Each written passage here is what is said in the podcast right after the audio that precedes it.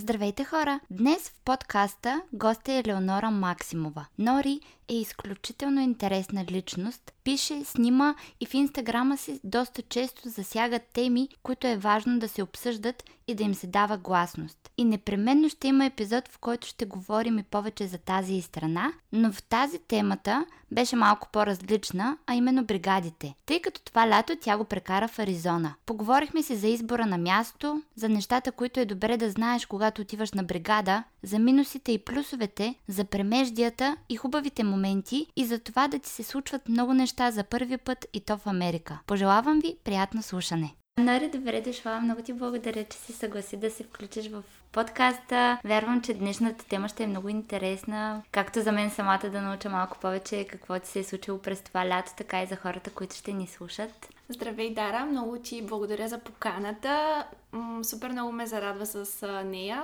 И също знаеш, че много обичам да говоря за приключенията ми в Америка, така че с удоволствие бих разказала и се надявам да е полезно. Със сигурност ще бъде такова. Както ти бях споделила и офлайн, във всяко начало на епизода стартираме с няколко стереотипа, факти, митове, предположения, изобщо неща, които хората си мислят за бригадите в този случай. Съответно, ти ще ми кажеш дали са верни или не и какво е твоето мнение а, така по тази тема. Като всъщност първото е, че трябва да знаеш много добре английски язик, за да заминеш на бригада. Това абсолютно не е вярно. Lично познавам хора, които така не мога да кажа, че са говорили много добър английски. Като в процеса на работа, вече като заминат, наблюдавах значително подобрение в нивото на езика им, mm-hmm. но като цяло не ти изискват нито сертификат, нито някакво определено ниво. Единственото, което нали, е като някаква спънка е а, самата позиция, която ще ти дадат. Съответно, ако не знаеш толкова добре английски, няма да те сложат да си сервитьор или фронт деск някъде. Mm-hmm. Ще работиш нещо, което не изисква толкова много контакти. Примерно в кухнята или нещо такова. Няма да имаш толкова достъп до хора да си комуникираш с тях.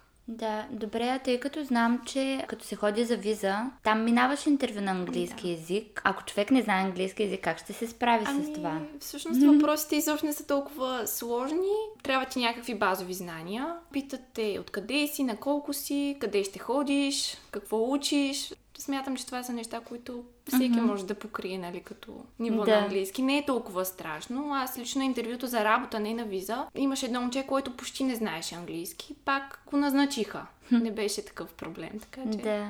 Разбирам. Като заговорихме за въпроси, се пресетих, че специално за визата имаше неща, поне когато мои приятели са ходили, които не е добре да казваш. Примерно, не е добре да кажеш, че отиваш за пари. Вярно ли е това нещо? Ами, на мен също това ми го казаха в агенцията, когато ме подготвяха. Ами да, не е добре да го кажа, защото все пак това е програма Work and Travel. Културен обмен, така, така да се каже. Да. Идеята е да се запознаеш с Америка, да пътуваш, да срещнеш нови хора и когато кажеш, че отиваш за пари, със сигурност всъщност не правиш много добро впечатление. Да, да. Второто така предположение е, че повечето хора, когато заминат на бригада и когато се върнат, обикновено се връщат или на загуба, или на нула. Това е супер, супер индивидуално. Много зависи дали си отишъл да, за пари, mm-hmm. дали си отишъл да пътуваш, колко харчиш, да. какъв начин на живот искаш да поддържаш. Познавам хора, които супер много работиха. Единствената им цел беше да изкарват пари. Познавам такива, които само пътуваха и наистина се върнаха на, на, на нула. На mm-hmm. загуба не съм чувала да се връщат, но много индивидуално. Mm-hmm, да, защото, нали, доколкото знам, се дава една доста голяма сума да заминеш реално. Да, така е. И от, т.е. от гледна точка на това да се върнеш на нула, по-скоро да се върнеш с сума, която само да избие да. тази сума. Чувала съм всякакви примери. Mm-hmm. Приятели, защото съм комуникирала с различни хора, които са ходили една-две години. Mm-hmm. Има хора, които вече в зависимости от щата, който са били, ми казват, че първата година, примерно, не, не са си избили парите. Mm-hmm. Върнали са се на загуба. Втората година са отишли на друго място и са много по-доволни. Mm-hmm. Но пак казвам, пари можеш да изкараш почти навсякъде, ако наистина си отишъл за това и работиш. Въпросът е колко спестяваш. Да. Добре, а като заговорихме за тази тема, вярно ли е, че трябва да работиш на повече от едно място, за да успееш да си избиеш парите? Тоест, че с една работа много трудно можеш да събереш някаква сума. Mm-hmm. Абсолютно не е задължително да работиш на две места, можеш да си работиш само на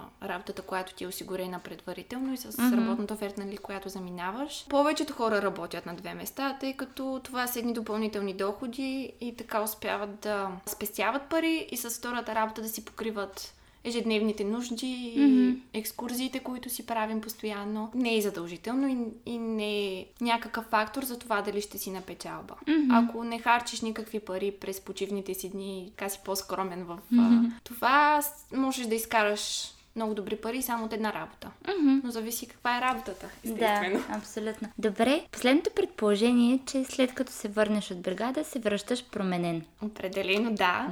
А, вече в каква посока, дали към по-добро или по-лошо, си е пак според човека. Но само заради това, че отиваш на друг континент и срещаш толкова много различни хора, това със сигурност те променя. Да. Лично за мен беше голямо препятствие и изпитание работата ми, тъй като аз трябваше да работя с много хора и постоянно комуникирах. И в началото така доста плахо подхождах, но вече в последните месеци оставах сама на работа и се чувствах супер сигурна. Мгм. И просто осъзнах колко много съм се променила и те и колегите ми го бяха забелязали и всички ми казвах как просто нямам нищо общо с момичето, което е отишло и се е страхувало да вдигне Да. телефона първите дни. И това, е, това всъщност е най-хубавото. От цялото това изживяване наистина се връщаш пораснал. Мгм. Супер. Нали, много поне яко. при мен. Да, по-нататък ще разкажеш малко по-подробно за цялото това преживяване, но сега все пак ще се радвам така да се представиш, да кажеш откъде си, къде си в момента, на колко си. От Русе съм. В момента уча във Варна, трета година в медицинския колеж. На 22 съм, преди няколко книги направих. И общо взето, освен с университета, обичам да се занимавам, чета книги. Основно това правя, снимам. Много интереси имам, но така изчаквам момента да започна да се занимавам с всичко, което искам и съм намислила. Мгм. Просто от към време в момента съм малко по-ограничена. Как реши да отидеш на бригада? Това е много интересен а, въпрос, тъй като аз на повечето хора съм казвала, че беше супер неочаквано. Аз съм от хората, които тропаха с крак и казваха, че няма да отидат. Не знам защо. Толкова бях зл- не зле настроена, но по-скептично настроена и смятах, че както ми, митовете, които ти каза, че трябва нали, да работиш супер много, че се връщаш на нула или на загуба и така, това ме спираше. Но след като работих в България няколко лета и всъщност знаеш, че като работиш в България нямаш абсолютно никаква възможност да пътуваш и само работа. Да. Поне при мен така се бяха случили нещата и се почувствах супер потисната, тъй като аз наистина много обичам да пътувам. И всъщност това да пътувам беше основното нещо, Мгм. което ме подтикна да, да се реша да направя тази крачка. Да, т.е. да можеш да си позволиш да, Да. пътуваш до повече Определено. места и то такива, които са наистина доста далечни. Да, и то за човек, който не е пътувал, първата ти така дестинация по-сериозната е Америка. Нали? Да. Доста е вълнуващо. Да, наистина много яко и в това отношение. Леко на моменти съжалявам, че не съм отишла на бригада, тъй като аз съм от този тип хора, които не са ходили. Но от друга страна, точно като те бях прекалено скептично настроена, защото първо заради тези неща, които вече обсъдихме, но отделно това три месеца да си толкова далеч от България, от близките си, от приятелите си, мисълта, не знам, имах някакъв страх, че ще ме забравят и като се върна, ще съм си изгубила контакта с всички мои хора и това нещо толкова ме плашеше, че си казах, добре, няма да ходя, нали, по някакъв друг повод след години, може би, но на Не, този така етап. се казвах, тъй като аз съм супер привързана към родителите ми, приятелите ми. Наистина ми беше много трудно да си представя, че няма да ги виждам толкова време. Да, но все пак си го направила. Абсолютно. И не съжалявам. Да, добре, всъщност къде беше ти? С какво се занимава? Работеше ли една или повече работи, съответно, предварително ли знаеше какво ще работиш? Бях в Аризона, като аз отивам с агенция, която до голяма степен подготвя всичко за нас. Ние не трябва да се занимаваме с много голяма част от документите, Мгм. които нали, те уреждат. За да заминеш на бригада, трябва да имаш работна оферта. Като интервютата се провеждат а, в България, има няколко типа интервюта. При едните отиваш и се срещаш очи в очи с работодателя ти. Мгм. Другия тип са интервютата, в които се срещаш с ам, консултанти или някакви хора, които са лице на фирмата и са, имат привилегиите да назначават хора. Мгм. Тоест, срещаш се с лице от компанията, не с прекия си началник. Да. Можеш ам, да си намериш а, работа сам, което, разбира се, го правят повечето хора, които отиват за втора година и вече имат връзки с а, работодателите си, им изпращат оферти. Да. Също съм чувала и за скайп интервюта. Мгм. Аз лично не съм, не съм имала такова. Отидох на интервю с а, лице от фирмата, което всъщност назначава. Това беше човек, който всъщност беше в HR mm-hmm. HR на компанията и можех постоянно да виждам, ако имам нужда от нещо. Да, знаеш какво ще работиш. Самото интервю изобщо не е сложно. Бяха ни събрали 5-6 човека и всъщност трябваше да разкажем малко повече за себе си, какъв опит имаме, какво сме работили до сега, какво учим, при което ти предлагат свободните позиции, които имат и ти си избираш. Трябва да имаш такава работна оферта, за да се явиш на визово интервю, тъй като mm-hmm. визата, която вземаме е такава студентска и е за работа и пътуване. Да. И ти трябва да имаш осигурена работа. Да. Така че да. Знаех какво ще работя, въпреки че не бях съвсем наясно какво ще представлява. Знаех, че ще бъда фронтдеск. Да, между другото. Сам това ми казаха. Това е доста различно от повечето хора, които заминават на бригада. Смисъл, повечето хора знам, че работят или като препкук, или като, може би, като готвач, или човек, който мие чините, да. чисти а, стаи, сервитьор, но фронт деск е нещо, което не бях чувала до сега и звучи малко, по, малко по-сериозно и нещо, което наистина ти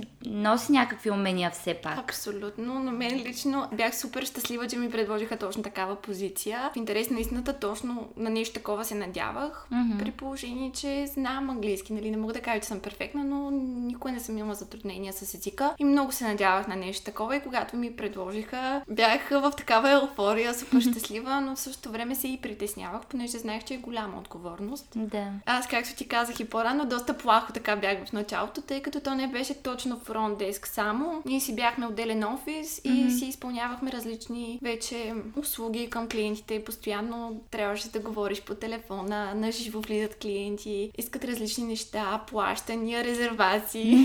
Просто е много лесно да се оплашиш, но със сигурност е както и ти каза, работа, която ти носи много умения. Да, определено. Добре, всъщност ще те върна малко назад.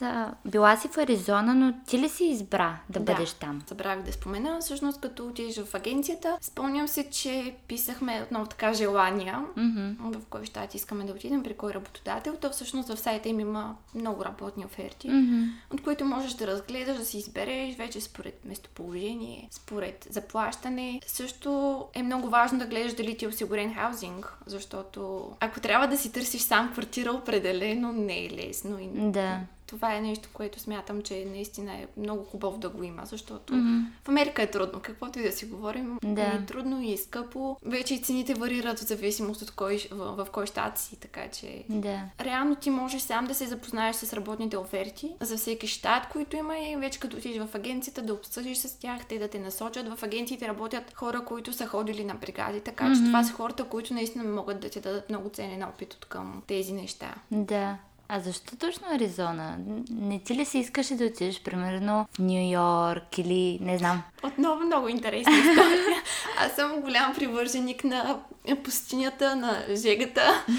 много обичам пък Аризона, защото Гранд Каньон. Аз, както ти споделих, никога не съм искала да ходя в Америка, никога не ми е било цел. Обаче се така, като кажат Америка и първото нещо, което ми изниква в главата, не е Нью Йорк или Лас Вегас. За мен това беше Гранд Каньон. Mm-hmm. И това ми беше най-голямата мечта да видя Гранд Каньон. Просто това място ми носи такова усещане. Отговори ли така на очакванията ти, като го видя? Аз не отида. Не отиде? Не. Всъщност то се получи много интересно, не успях да отида. Не, че нямах възможност, имах, просто аз действам много импулсивно и ако mm-hmm. не го усещам на момента, че сега е момента да отида, не тръгвам, ако не е правилната компания, ако не, не са хората, които знам, че ще ми донесат усещането. Да. И просто тогава нямаше с кого да отида, за да ми е приятно. И си останах в къщи. И така малко се жалих после, но знам, да че... Отида, може би. Да, ще имам възможност се някога да отида отново. Просто да. искам наистина да ми е много силно преживяването, като отида, не да съм с хора, които не са ми приятни по една да. или друга причина. Аз съм малко така избирателно общувам. Mm-hmm. Ако някой не ми харесва, предпочитам да нямам много големи контакти, а пък да отида в Гранд Каньон с него, може по. Да, да, абсолютно те разбирам. Може да е малко странно, но... Аз съм по същия начин и по-добре да не си разваляш преживяването, Абсолютно. за което толкова много си мечтал. Нали, момента ще дойде, да. просто явно не е бил Не този. го почувствах като моя ден да учите и то така се стекоха обстоятелствата, че после не, не ми се отдаде втора възможност. Mm-hmm. Но никога не е късно, не съжалявам, защото пък посетих изключително много други места, които мога да твърдя, че не са по-малко красиви и уникални по-своему. Mm-hmm. Така че... Добре, супер. А дали е вярно това, че като отидеш там, само бачкаш, бачкаш, бачкаш и нямаш време да ти се случват някакви други неща? Ако сам си го направиш така, че само да бачкаш, със сигурност. Но не е вярно.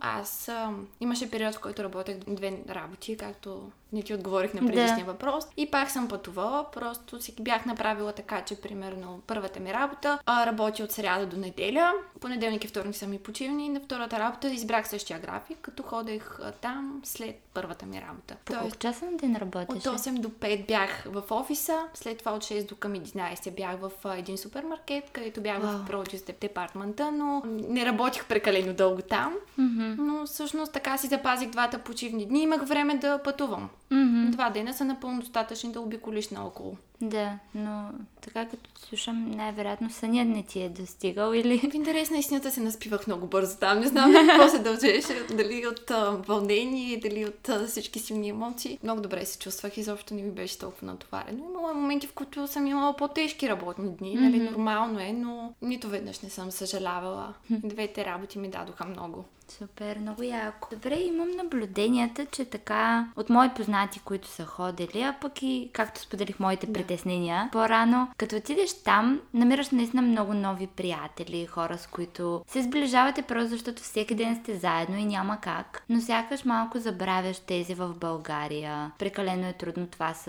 а, разстоянието, с а, различната часова зона. И някак си, като се върнеш после обратно в България, усещаш ли все едно хората, с които преди си бил близък, вече малко по-чужди? Абсолютно не. Аз, както ти казах, много съм близка с родителите ми. Всеки ден съм се чувала с тях. Въпреки часовата разлика, просто винаги сме намирали време така за 5 mm-hmm. минути да се чуем. С приятелите ми малко по-рядко, но ние, дори когато съм си в България, не се чуваме всеки ден. Аз съм тези хора, които не, че не съм социална, просто не обичам всеки ден задължително да комуникирам с някой. Да. За мен е много по-ценно, когато дори да не сме се виждали примерно два месеца, като се видим да е както си е било винаги, всъщност много от моите приятели не живеят в България така или иначе ми се налага да не се виждаме. Да. А тези, които са тук, абсолютно, абсолютно не съм забелязала нещо такова. Имах интернет, поддържали сме връзка постоянно, mm-hmm. колкото и нали, да си в сегашни моменти да си с нови хора и да се забавляваш. Хората, които са ти близки, винаги са в сърцето ти, колкото и клиширано да звучи, да. няма как да ги забравиш. Ако някой ти е наистина скъп и държиш на него, връзката няма как да се изгуби. Още повече, че ти отиваш там само за няколко месеца, не си mm-hmm. започнал нов живот, не си се устроил там. Да. Със сигурност тези истински истинските приятелства си остават. Mm-hmm. Да. А имаш ли наблюденията, че сега, когато каза това за нов живот, че има хора, които отиват с цел наистина да започнат нов живот? Да, те много хора остават след бригадата. Мисля, че и ти знаеш много примери. Mm-hmm. Всички сме наясно, че остават и започват от начало. Какво е твоето мнение по тази тема специално? По тази тема много съм си говорила с хората около мен, тъй като всички сме били що годе на една възраст и да. ни предстояло да вземаме много важни решения за живота ни напред. Аз не съм от хората, които биха отишли на бригада и биха останали нелегално в Америка, тъй като тя визата ти е максимум за 5 месеца, специално да. тази. Аз съм човек, който много държи на образованието си, макар България то да не е най-доброто, което получавам, лично mm-hmm. за себе си говоря. Не би го зарязала по такъв начин, само за да остана в Америка. Пък и то, нали, знаеш, там като останеш, трябва основно да работиш. Няма mm, да. такъв друг начин. Като... И то не е работа, която... Да, много Поради често... факта, че си нелегално там е работа, да. която, нали, може би ти носи някакви пари, но от там нататък... Като цяло има ам, различните щатове е различно. Има щатове, в които знам, че на, на, на полицията много често ни пука дали си нелегален или не, стига да си плащаш данъците, ти всъщност си плащаш данъците. Дори като студент, който работи там. Хм. После вече има нали, начин да си ги върнеш, като се прибереш, но да. ти така или иначе плащаш данъци. И тях това ги интересува, но пък нямаш образование, което... Това е малко спорен въпрос, дали ти е необходимо висше образование в днешно време, защото виждаме много хора, които са успешни без да имат такова, но mm-hmm. аз съм от хората, които обичат да ходят в университета, обичат да учат и за мен това е много важно. Пък и ти знаеш, че ако останеш там, трябва да останеш не знам колко години точно, 5-6, не помня, mm-hmm. Докато вземеш 10 нямам представа, докато вземеш зелена карта. И всъщност... То пак не знам дали Да, я взимаш. Да, всъщност и аз не съм много наясно. Мисля, че беше... Оф, не си спомням как беше, но знам, че... Не знам всъщност. Малко е аз Не знам, но знам, че ако случайно те хванат и те върнат обратно в После България, може да отидеш. после не можеш да, Да. отидеш нали, известен период от време, може би... Тази гледна точка не си струва риска. И другото, което е, това са години, в които ти не можеш да се прибереш и няма да виждаш близките си. Да. Което лично мен така не ми се струва много удачен вариант. Ако решиш да отидеш, е хубаво да отидеш по правилата, както си, както Да. си му реда. Да, и аз съм на това мнение. Предполагам, че има и плюсове и минуси на това да отидеш на бригада. Знам, че в твоя случай са повече плюсове, отколкото минуси, тъй като за теб е било така много преживяване, което ти е донесло много позитиви. Но все пак съм сигурна, че си видяла и неща, които не са чак толкова окей. Може би тук в България можеш пък да намериш повече позитиви от някаква гледна точка. Така че, кои са според теб тези неща? Първото, което е, живота там е много различен. Темпото, специално в Аризона. Аз много пъти казвам, защото хората ме питат как беше в Америка, ми то във всеки щат е различно. Специално в Аризона, самото темпо на живота е едно много, много по-различно. Хората са много по-спокойни, много по-уравновесени, така наслаждават се на всеки един момент, т.е. такава красота около теб, нали, нормално. Да. Но наистина плюсовете бяха, че се научих точно на това. Да стоя и просто да се наслаждавам на природата, без да ми трябва телефон, интернет. Не знам, те може би много хора не знаят, но интернет там е малко недобър. Мгм. Като цяло Wi-Fi-ът също не е много надежден на много места и искаш, не искаш си откъснат от този виртуалния свят. Да. Не напълно, разбира се, но така оставаш в такива ситуации. Това всъщност осъзнах колко е ценно да можеш да се насладиш на момента. Плюсове, работата, която ми даде толкова много, научих се да съм по-смела, да вземам решения, защото много пъти ми се е налагало да съм сама в офиса, да няма шефове и да зависи от мен. Понеже има хора, примерно, които са в езерото и лодката им се е щупила. И трябва някой да ги спаси. И аз трябва да преценя дали в момента е удачен да изпратя капитан, който да тръгне, дали деня е към края си, дали има достатъчно слънчева светлина, за да ги приберат, дали... Вау. Толкова много неща, Да. които като останеш сам и ти човека е на телефона и разчита на теб Да. да му кажеш. И наистина съм се научила да, да вземам решения малко или много. Мултитаскването просто няма да го споменавам. Това беше едно от нещата, които всеки ден ми се налагаше да правя. Просто по 100 хиляди неща наведнъж. Минусите са, че си малко или много сам. Дори да отидеш с приятели, ти си този, който отговаря за себе си и си понася отг- отговорността, ако сбърка някъде. Мгм. Трябва да се научиш да си много отговорен, да си понасяш последствията, как си се налага наистина да пораснеш. Да. Минусите могат да са това, че ще се събереш неправилна компания. И е много хубаво да се умееш хем да се сближиш с хората около теб, колегите ти, нали, наистина така да, да направиш нови приятелства. Хубаво е да се умееш и да разграничаваш. Разсъдъка си също. Да, може да би. разграничаваш хората, какви са намеренията им и Да. дали всъщност наистина са ти приятели, искат да ти помогнат. Да. И да не забравяш, че това все пак са хора, които ти те първа се запознаваш и много вероятно да не останат в живота ти за Да. по-дълго. Така че определено. А специално за Аризона, от към гледна точка на това да отидеш на бригада, смятам, че ще е полезно. Там е малко по-особено, защото задължително ти трябва кола. Сега се сещам да го спомена. Мгм. Просто самия хаузинг не е в града. Мгм. Близо е до работата ти, за да отидеш на работа не ти трябва кола. Ако, понеже те са две пристанища, аз бях на частното, където нямаше много студенти, ние нямахме осигурен транспорт, но Да. пък ми беше на 10 минути максимум, където бяха повечето студенти, българи и всякакви други хора, които са по тази програма, те имаха осигурен транспорт. Но за втората работа вече, ходенето до града, ти трябва кола. Което не е чак такъв проблем, тъй като повечето хора се организират и така по групички си купуват една обща кола и... Купуват. Да. Купуваш Всъщност си кола. там е много лесно да си купиш кола. Да. Защо? Става точно за половин час, даже няма и половин. Сериозно? Да, и единственият ангажимент, който имаш е да си направиш застраховка и да я регистрираш. Мгм. Но това също е половин ден работа. После я продавате. Да, после я продаваш. Аз мисля, че като рента-кар. Не. А, всъщност в Аризона не можеш да наемеш кола, ако нямаш 25. А може да си купиш. Можеш да си купиш, не можеш да наемеш също и вече като си такъв чуждестранен Мгм. нали, гражданин. Можеш да караш кола, няма никакъв проблем да си я караш за лична, лично да си притежаваш автомобил да караш, но дори на работа няма да ти позволят да шофираш. Примерно ние на самото пристанище имахме такива карт голф колички. Мгм. Нито един J1 студент, както J1 ни виза, така ни казваха, нямаше право да кара Мгм. това нещо. Тези голф колички. Просто е забранено. Такава им политиката. Да. Та да, купуваш си кола, това е важно. Ако искаш да работиш втора работа, кола ти е необходима в 99% от случаите. Имаше хора, които така си намериха вратички и менеджерите им ги караха до работа и обратно, Мгм. но не всеки би се съгласил. Да. Та това е минус. Определено за хората, които са отишли само да пачкат, трябва да са наясно, че ще им се наложи да си купят кола, като не казвам, нали, последен модел някаква супер скъпа. Да. Важно е да ти върши работа. Но минусът е, че с тези коли е малко на късмет. Защото Да. може да се щупи във всеки един момент. Ние два пъти сме пукали гума. Много забавни такива конфузни ситуации сме изпадали, но Да.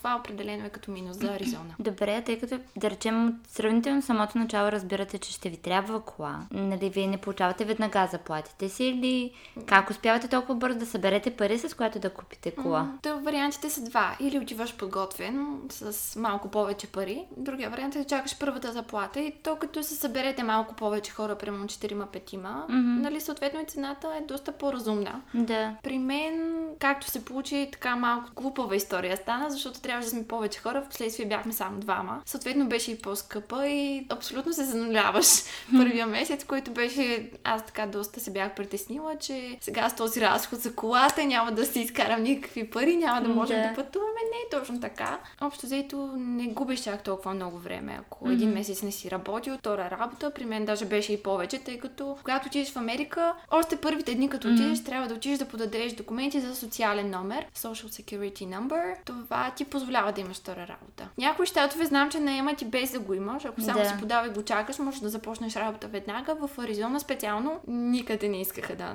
да те наемат без М. това нещо. Просто защото всичко им е автоматизирано и електронно. И когато започваш това е да си попълниш данните в системата, просто без този номер не можеш да продължиш напред. Да.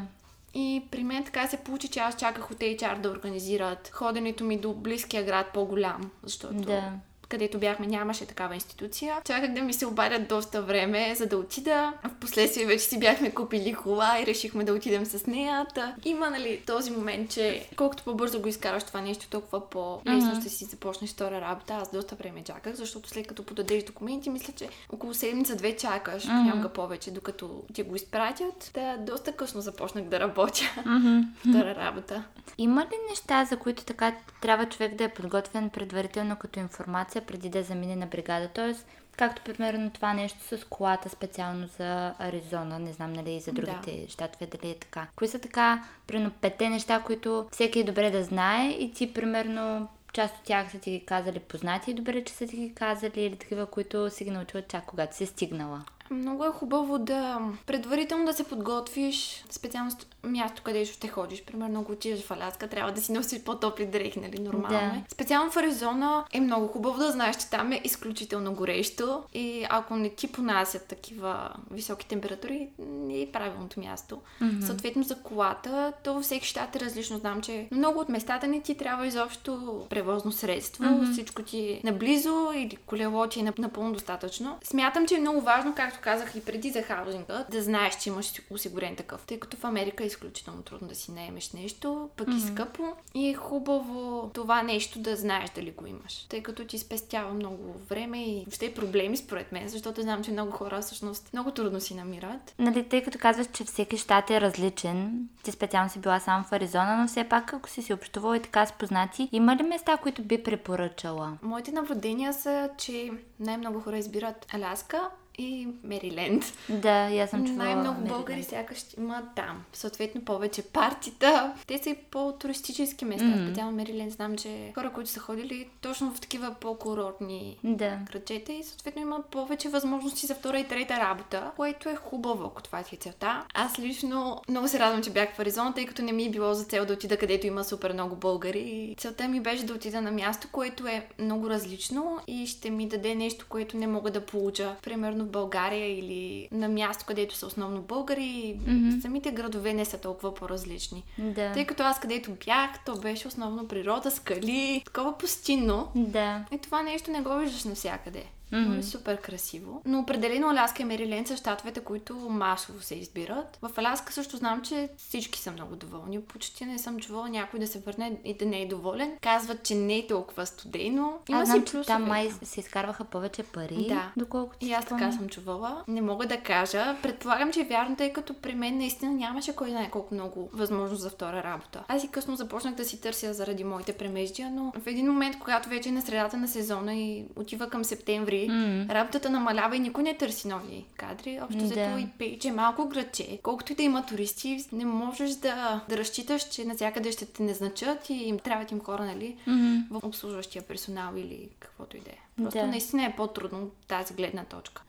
Тук съм си подготвила един въпрос да те питам дали си мислила да останеш, ама ние вече да обсъдихме това нещо. Не, че не съм си го мислила. А, има моменти, в които толкова на място съм се чувствала с тези хора. Въобще на работа. Толкова топло отношение видях от всички. Толкова Мгм. наистина на място и вкъщи съм се чувствала, че съм си мислила, нали, какъв би бил живота ми там, но в крайна сметка винаги съм се отказвала и знам, че не е това начинът, по който искам да се случат нещата.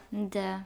А общуваш ли още с тези хора? Да, с много от тях. Даже а, някои от менеджерите ми наскоро ми писаха да потвърдя дали съм получила работна оферта, тъй като много искат да се върна. Аз също, нали, с Да. удоволствие бих. А защо не на друго място, а на същото? Не мислиш, че примерно второ място ще ти даде пък нови емоции, нови преживявания? Това определено е така. Адмирирам хората, които намират смелост да се върнат, да отидат на друго място. При мен обаче аз наистина много се привързах. Мгм. Просто искам да отида и пак да се почувствам вкъщи. За мен наистина това е много ценно. Със сигурност, ако отидеш на ново място, може да ти донесе и негативи, може да ти донесе и много нови плюсове, може да е хиляда пъти по-хубаво от предишното и със сигурност си заслужава. Мгм. Просто аз така го чувствам. Знам, че това отношение, което срещнах и хората, които ми бяха менеджери и супервайзери, понеже в офиса основно имахме шефове, както се базикаха всички. Наистина смятам, че попаднах на страхотни хора, изключително интелигентни и мен малко ме е страх, че ако отида на друго място, няма да е същото, няма Мгм. да са толкова добре настроени, защото съм чувала ис- истории на хора, които изобщо не са доволни и всъщност са се отнасяли с тях много зле. Мгм. И наистина са им оказвали психически тормоз от гледна Да. точка на работа, а аз точно обратното. Аз ги чувствах като едно семейство малко или много, защото всеки ден бях с тях и, и наистина смятам, че имах огромен късмет да попадна точно на тези хора. Знам, че искам да се върна там. А те американци ли бяха всъщност? Повечето да. Основно с американци работех. Това е А, много яко, между другото. Да, страхотна възможност. И между другото, аз тръгнах с едни предразсъдъци, че те не са особено умни хора, че така са по-затворени. Тези, които, с които аз се сближих, мога да кажа, че бяха наистина хора, които са пътували чели. Просто имаха много житейски опит. Мгм. Били са на толкова много места, бяха и по-възрастни нали, от мен, толкова много неща им се бяха случили, семейство, и деца, и пътувания, работа. Наистина ми дадоха много ценни уроци. Имали сме разговори чисто непрофесионални, лични за Да. какво ти се случва и как, какво искаш да правиш и наистина са ми дали много ценни съвети, което е страхотно. Да, абсолютно много яко. Можеш ли с една дума да опишеш преживяването си това лято? Аз много често казвам, че това беше лятото на първите опити. Толкова много неща правих за първи път. С много хора ме питаха защо отивам на езеро точно. Аз не знам дали споменах. Като не мога да плувам, като ме е страх от вода, защо ходя по тези скали, като а ме е страх от високо. Всъщност преодолях много точно такива страхове. Колкото и да треперех, всъщност мога да кажа, че се справих доста добре с много от нещата. Пробвах толкова много неща. Карах каяк, ходих на лодка, изкачвах се по разни такива супер страшни места за мен. Така като ги погледнах от ниско преди да се кача, бях не, няма шанс да стигна до върха. Обаче стигаш и колкото и да ми е било страх и така, да съм се движила супер бавно и плахо, съм успявала да покоря върховете и смятам, че наистина това беше лятото на първите опити за, за толкова много неща и наистина успяваш да си докажеш, че можеш много повече, отколкото си мислял, че можеш. Мгм. Не само за тези неща, и в работата, и като комуникация с различни хора, това да въобще да си по-understanding, нали, да, Да. наистина ти дава много. Особено Мгм. ако си с правилните хора. Абсолютно. Много яко. Доколкото чувам, е така, но все пак успя ли да постигнеш целта, която си беше поставила примерно в началото преди да заминеш на бригадата или всъщност много повече от това се случи? И да, и не. Тъй като аз исках наистина много да пътувам.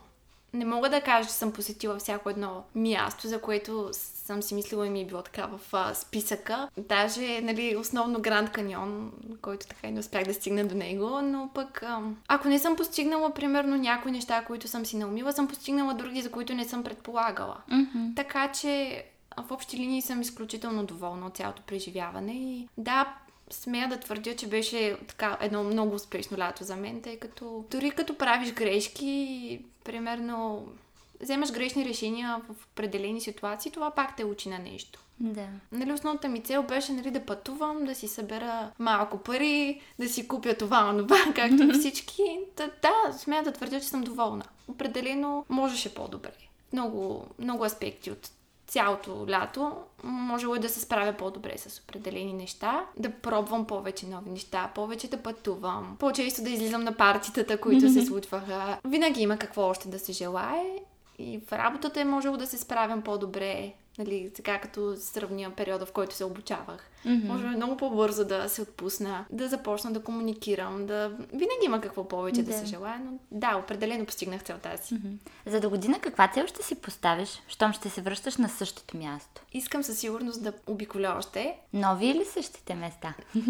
Ами някои нови, някои същите. Искам да, да се науча да точно това имаше, между другото, едно много... Самото място, както казахте, предразполага към спокойствие. Да. Аз пропилявах адски много време в притеснения в началото, дали всичко ще се случи по план, дали ще си намеря втора работа, дали Да. ще е всичко. И искам просто да отида и наистина да се насладя максимално на всеки момент там. Вечер, като излезеш, аз това го правих последния месец. Просто Америка е на много високо, има много високо надморско ниво и въобще Мгм. като застанеш на тръвичката там пред нас, пред хаузинга и като легнеш и виждаш звездите супер близо. Наистина е много красиво и постоянно имам падащи звезди, постоянно. Аз се научих да разпознавам някои съзвездия, наистина е като приказка и просто си казвах, боже, защо не съм, защо не съм правила това от първия ден, защо толкова много съм се затваряла в стаята, примерно да, Да. се притеснявам или съм си губила времето в някакви ненужни неща, вместо да се насладя наистина на всяка една красота, която ме заобикаля. Имаше едно момче, което всяка сутрин правеше йога.